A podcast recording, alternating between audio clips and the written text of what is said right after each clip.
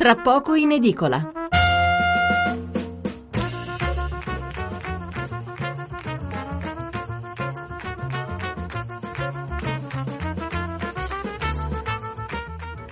Buonasera da Stefano Mensurati e benvenuti all'ascolto di Tra poco in edicola, la rassegna stampa notturna di Radio 1. Il numero verde per intervenire in diretta 800 05 05 78, il numero per i messaggi scritti, sms o whatsapp è il 335 699 29 49. E l'economia assieme alla cronaca ad occupare gli spazi più importanti dei quotidiani di sabato 6 dicembre. Molto rilievo viene dato alla bocciatura dell'Italia da parte dell'agenzia di rating Standard Poor's che declassa il nostro debito a un solo gradino di distanza dai titoli spazzatura. Per il governo le cose non stanno così, ma è comunque un fatto che all'estero le politiche messe in atto finora per scuotere l'economia non sono ancora ritenute sufficienti.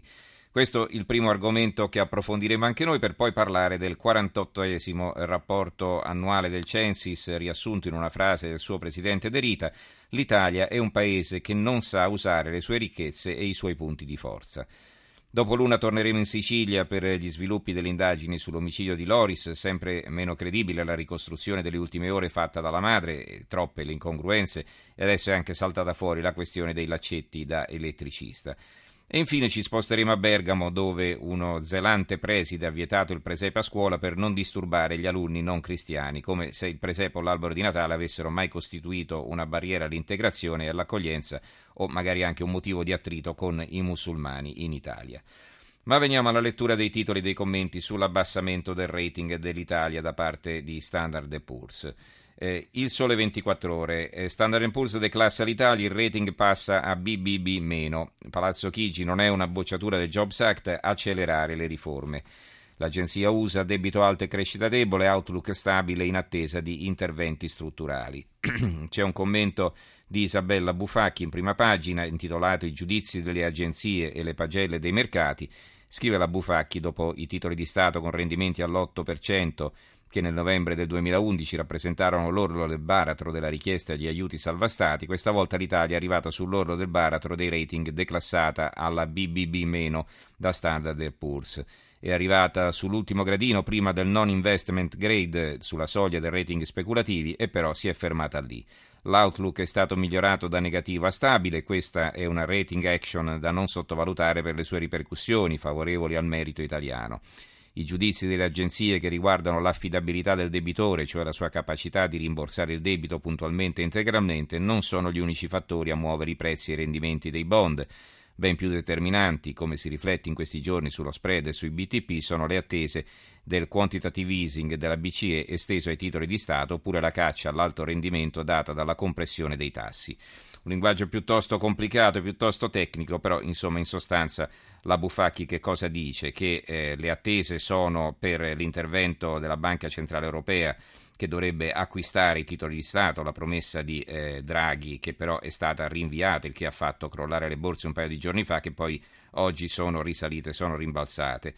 E, e, poi l'altra questione, insomma, è che eh, appunto il declassamento è comunque un, eh, una bocciatura piuttosto seria della quale non si può non tener conto. Il Corriere della Sera, Italia declassata a sorpresa, questo è il titolo di apertura. La Repubblica, Italia bocciata, niente crescita, allarme debito.